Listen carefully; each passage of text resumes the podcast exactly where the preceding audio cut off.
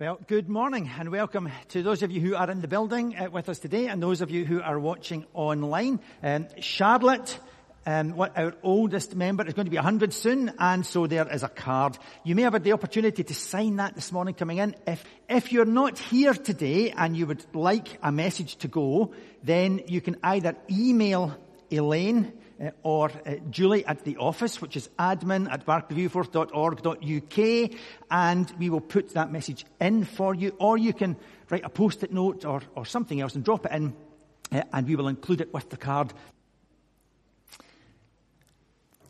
We are thinking today about uh, the last um, part of the growing young uh, circle, the six core areas that, that there are. and today we're thinking uh, about being a warm and welcoming community. Um, um, Adrian is going to come and do our reading for today, and then Mary is going to lead us in prayer. The reading today is from 1 Thessalonians, chapter 3, and verse, from verse 6. Timothy's encouraging report. But Timothy has just now come to us from you and has brought good news about your faith and love. He has told us that you always have pleasant memories of us and that you long to see us, just as we also long to see you. Therefore, brothers and sisters, in all our distress and persecution, we are encouraged about you because of your faith. For now we really live, since you are standing firm in the Lord. How can we thank God enough for you in return for all the joy we have in the presence of our God because of you? Night and day we pray most earnestly that we may see you again and supply what is lacking in your faith. Now may our God and Father himself and our Lord Jesus clear the way for us to come to you. May the Lord make your love increase and overflow for each other and for everyone else, just as ours does for you. May he strengthen your hearts so that you will be blameless and holy in the presence of our God and Father when our Lord Jesus comes with all his holy ones. Amen. Loving God, Thank you that you are our Heavenly Father. Help us each day to read your word and pray, giving thanks for all you have done in our lives. May we love you more and more. We thank you for our neighbours. May we do what we can for, for them in their time of need. Help us never to take them for granted, but to love them just as you have commanded. Help us too to love the unloved. In 1 Thessalonians chapter 3, we read, May the Lord make your love increase and overflow for each other and for everyone. In verses 9 to 13, Paul keeps close to the Thessalonians by praying for them. Help us to do this likewise. Thank you that we are loved by the world's most wonderful lover. We pray that you your love may be seen in all we do and say. And we ask this in your name. Amen.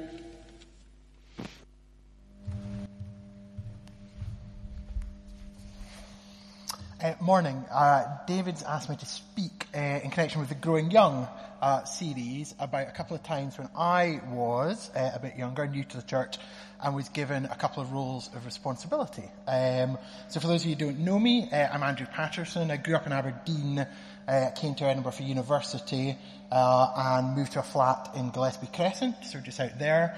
Um, and after a few years there, uh, having grown up in the church, um, decided, uh, admittedly when my mum was down for the weekend and I was slightly nervous about coming along by myself, um, to try the church at the end of the road, uh, which was very welcoming. Um, you'll be pleased to hear. Um, and a couple of years after I'd been in, coming along to Barclay as it was then, uh, so I would have been very early 20s at that point, the minister before the minister before, um, Graham Leach, um, set up a series uh, on Church Without Walls. Some of you might remember that was a big sort of Church of Scotland wide project. Um, and uh, Graham took that quite seriously, and the church leadership did, and set up a group of about six or eight people from across the church. Um, and for some reason, unbeknown to me, they asked me to, to join that group. Um, and I can honestly remember very little of what I contributed to it. Um, I was quite in awe most of the time. We had a series of meetings. There was people who I thought were incredibly senior, wise, deep theologically, full of Christ's love, people within the church that I was sort of sitting having cups of tea with, um, chatting about things. Uh, and at the end of it, we produced a report. So I say we, I didn't write the report, many others did uh, and we sent it round. Uh, I contributed one word to that entire report. Um, it was sent round and said, does anyone have any comments? And I very nervously, and it's such a vivid memory for me, very nervously suggested adding in one adjective, so, you know, lawyers love adding in adjectives, to this report. Um, and John Ritchie came back to say, that's a great suggestion, that makes a really material difference. And you know what, I'm not exaggerating, that was almost 20 years ago. And the way that made me feel that feedback, I still now, that feeling um, was so powerful that someone who was senior within the church I respected, um, you know, thought that my suggestion actually made a difference. Um, and I, even now, there's times I think about that at work where I'm, you know, maybe with some quite senior leaders in my business and I'm sort of making suggestions. I occasionally have to kind of catch myself and think, that was, you know, I have I have value too. I'm recognized and I can contribute something just because I'm maybe younger than some of the other people around this table or drafting this paper. Um, that doesn't mean that what I have to say isn't of value.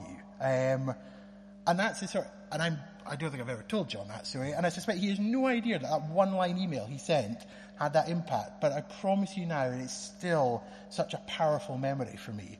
Uh, and then just quickly, because I'm conscious of time, a few years later, so by that stage I would have been about mid-twenties, we were between ministers, Graham had left, it was before Sam Torrens came, and Graham and his wife had run an amazing holiday club um, for a long time when they were part of the church.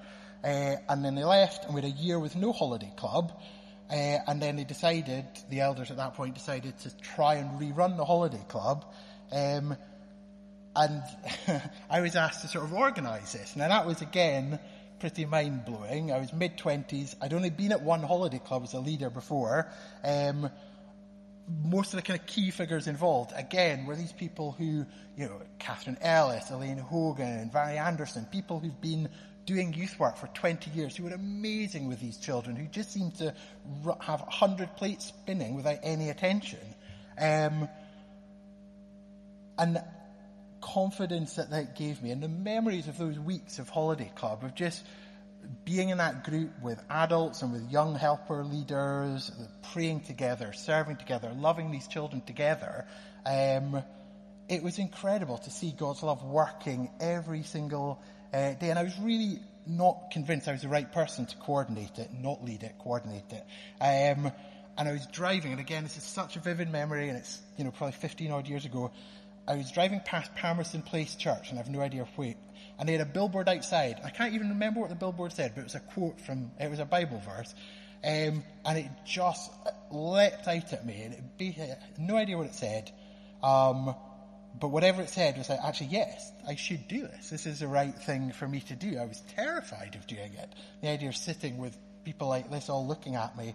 Um, but it felt like the right thing. I prayed about it a lot, and the support I got from all of the other leaders um, was incredible. And that was me mid twenties. So those are two experiences I had when I was still fairly new to this church, where I still felt very, very young, both in my faith and my maturity, uh, and the trust and the confidence the church as a whole put in me, and all those many, many individuals involved, the love they showed to me. Um, those are real, real cornerstones of my faith even now. Thanks very much. Thank you, Andrew. It's good to know where to start when we have another holiday club. We spent a few weeks thinking um, about what causes some congregations to uh, grow young. Those uh, we are familiar with often are getting older and fewer in number, but some are doing the opposite. They are connecting with people, young people. They're, they're engaging their families as well.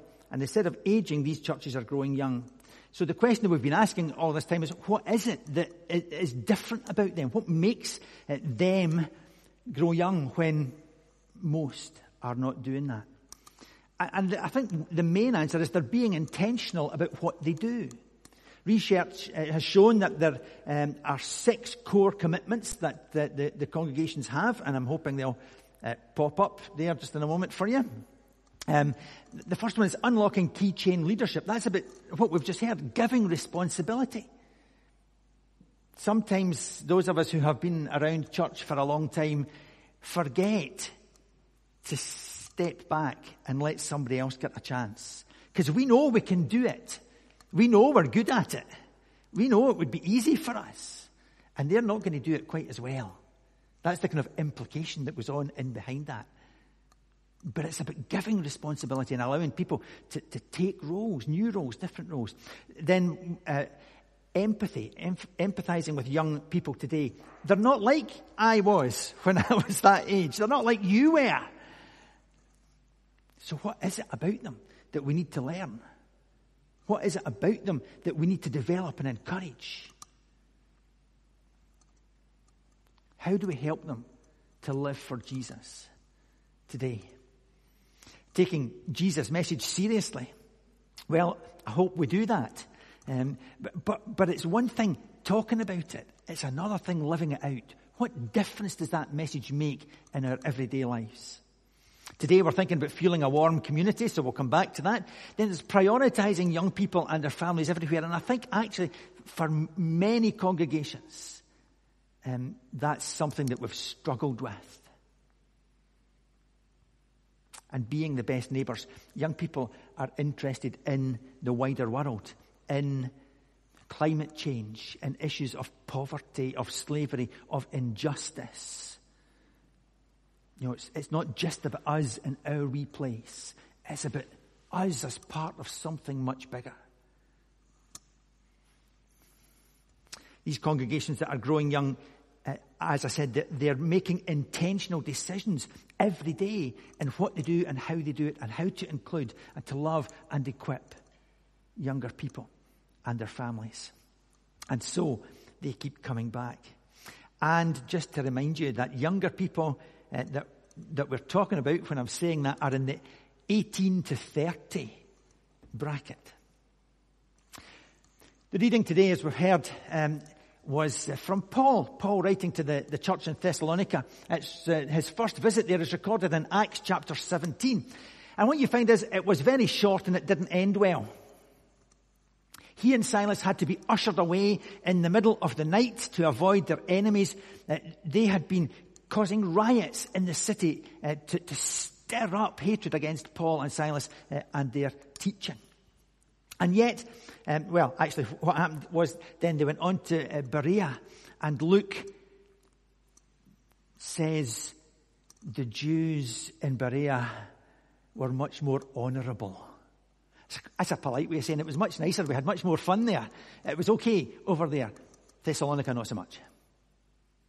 But we're told that even in the short time they spent uh, in, in, Thessalonica, some Jews, some God-fearing Greeks, and some prominent women believed. And it was to that fledgling church that Paul wrote these two letters, perhaps the first two letters from the New Testament. We're told Timothy had visited. And he's uh, reporting back to Paul, and he said, Look, there's, there's genuine concern about you and Silas uh, from them. They're, they're deeply concerned about you and, and, about the persecution that you're going through. And that was um, the same the other way. There was thankfulness because they were standing firm against opposition. And there were prayers for increased love, for strength to live a holy life, and a real desire to meet again. I would suggest that's a sign of a, being a warm community. It was a community that had been formed in difficulty and trial. A community where life was shared, warts and all. A community that saw Paul and Silas were authentic. Their lifestyle matched their words. So those are some of the things that we need to think about today as we are thinking about fueling a warm community. And I want to uh, suggest that structure alone isn't enough to grow young. This congregation in the past has worked through and put into practice teaching and thinking about huddles and about learning communities. These are good things, really good things. And you're not alone in having put time and effort and energy into those things. Uh, we did some of that uh, even in Prestwick.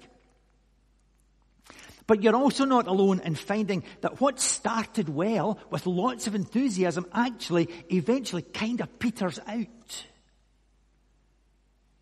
Enthusiasm wanes because structures are important, but they're not enough.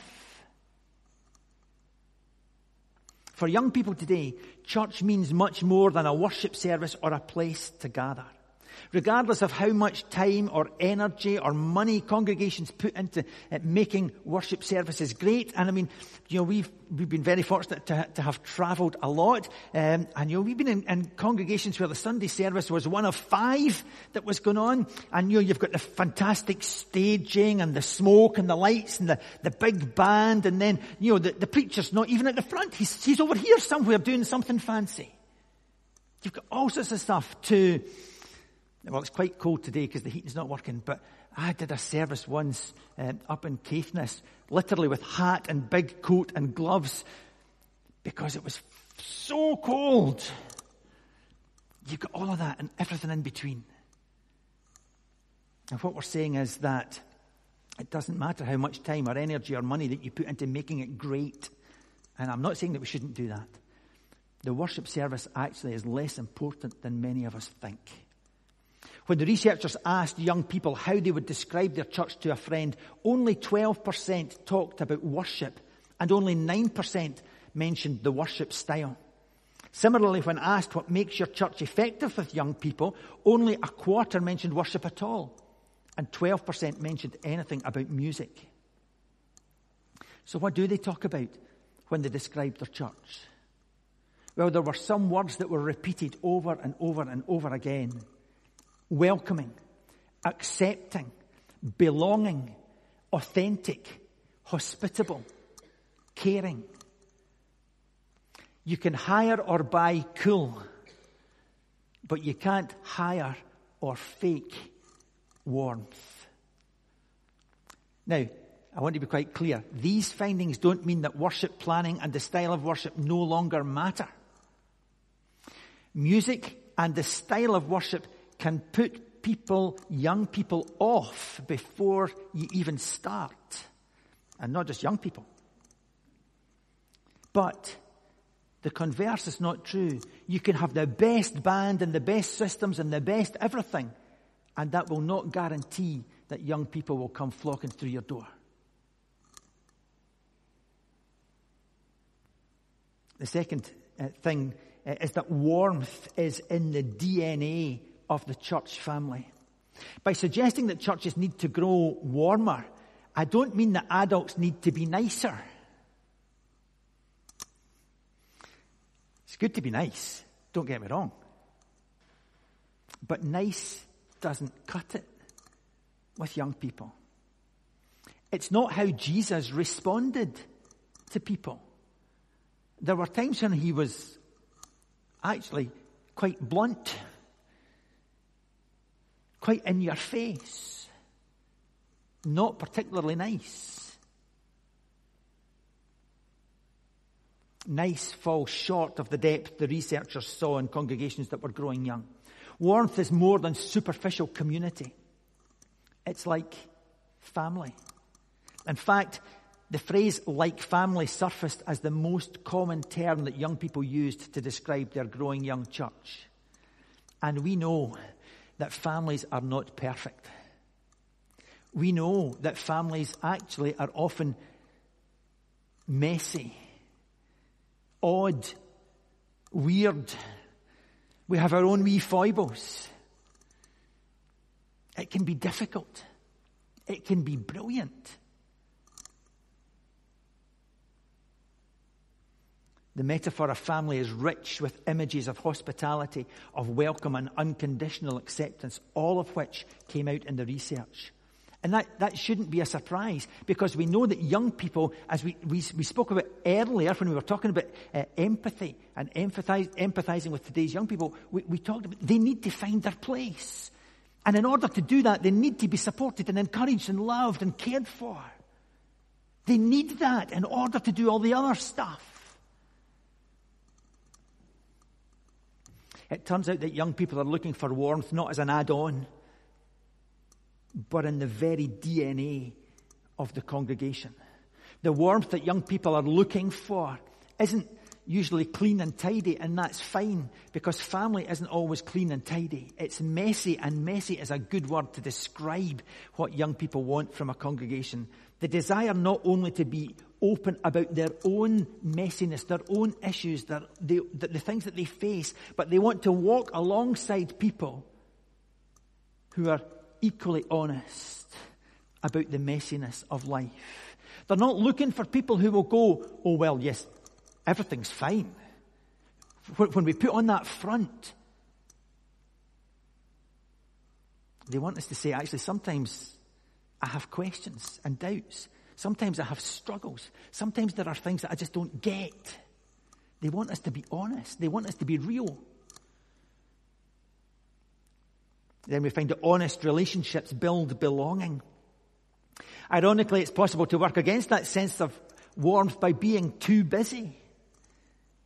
Because actually doing life together is more important and much messier than doing meetings or classes or clubs.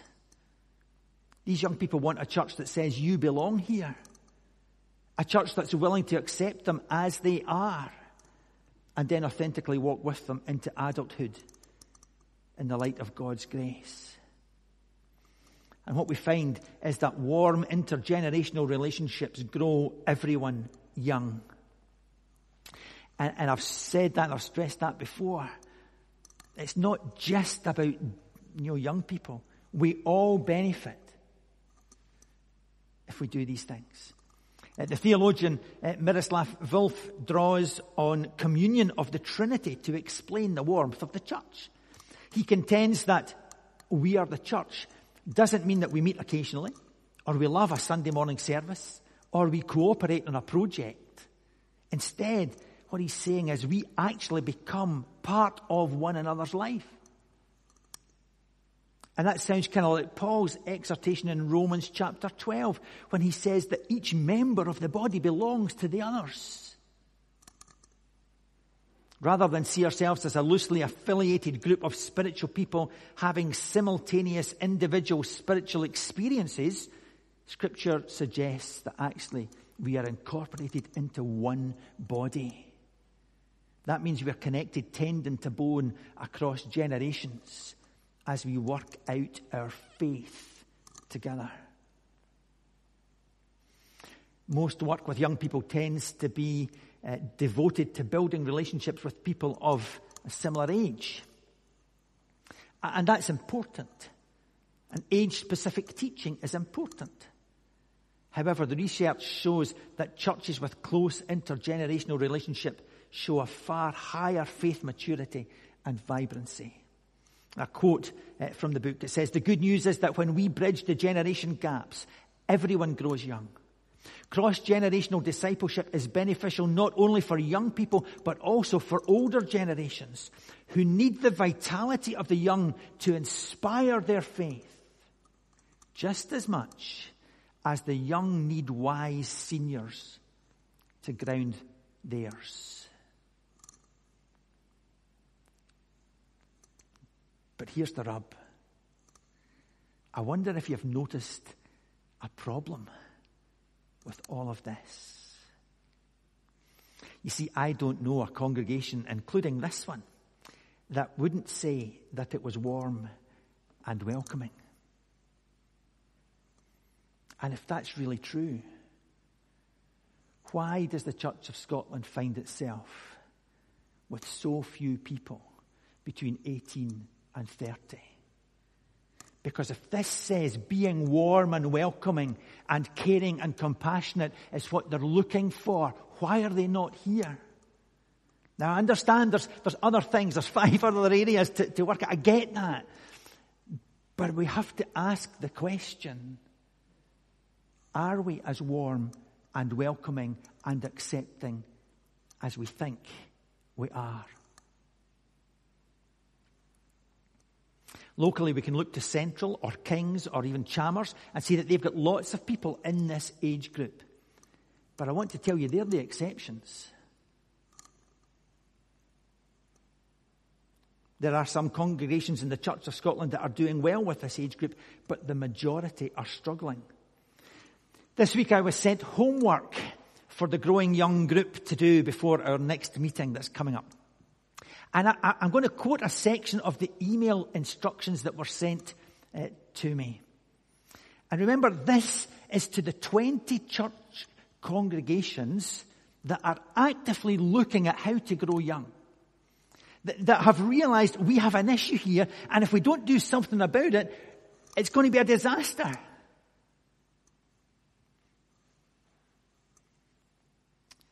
It says this, the first exercise asks you to think of someone aged between 5 and 14. That's good. We've got people in that age group. They're, they're through the hall. Fab. But it's not the 18 to 30. Think of someone aged between 5 and 14 in your congregation or your community and what would nurture or support them in their faith. If you don't have anyone in that age group and your focus is on growing younger rather than growing young, you may prefer to adapt the exercise round the youngest person you have. So if the youngest person in your congregation is 36, think about what needs to be in place so that they have a lasting and vibrant faith in 10 years' time. So even to the, these congregations that have recognized there's a, there's a problem, what we're saying is most of us don't have young people. Most of us are struggling with its age group. We have an opportunity to respond. A word of caution. I cannot guarantee that any of the thinking, planning, praying work that we do around growing young is going to result in a vibrant, growing, intergenerational congregation 10 or 20 years from now.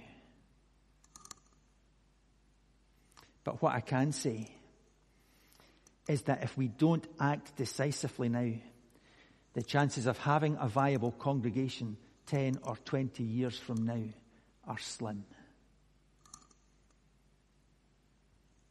If we truly are a warm and welcoming Christian community, then we have a sound footing to build from. But we can't just assume that doing what we've done before is good enough. Because it isn't. That's why we decided to participate in this program in the first place and why I really hope that as many people as possible in the congregation will get involved in the studies in these next few weeks. The more people who read the book or watch the videos and think and talk and pray through what it means for us as a community of God's people, the better chance we have of growing young, but also growing in number of growing in faith, of growing in love, and growing in compassion, of growing into our community, of growing into the call and the vision and the purpose that God has for us. I hope and pray that you'll get involved, that you'll think, you'll read, you'll watch the videos, you'll talk, even if it's just to your friend if you don't want to be part of a group but to get involved and work out what part you can play in helping us all to grow young. Amen.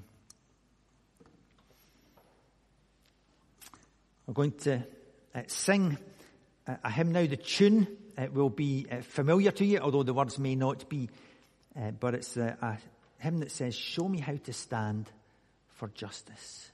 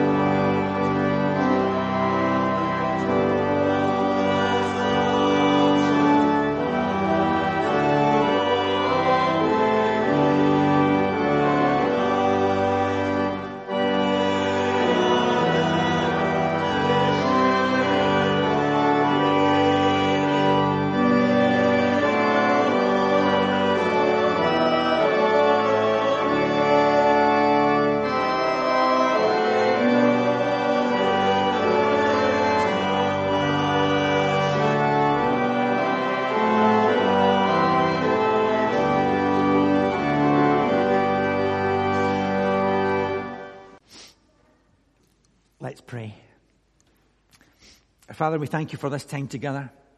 We're conscious that although our time here uh, has ended, worship hasn't ended. That we go into this world to worship you, to honor you, to live our lives for you. And now, as we go, may the blessing of God Almighty, Father, Son, and Holy Spirit be with you and those whom you love, now and always. Amen.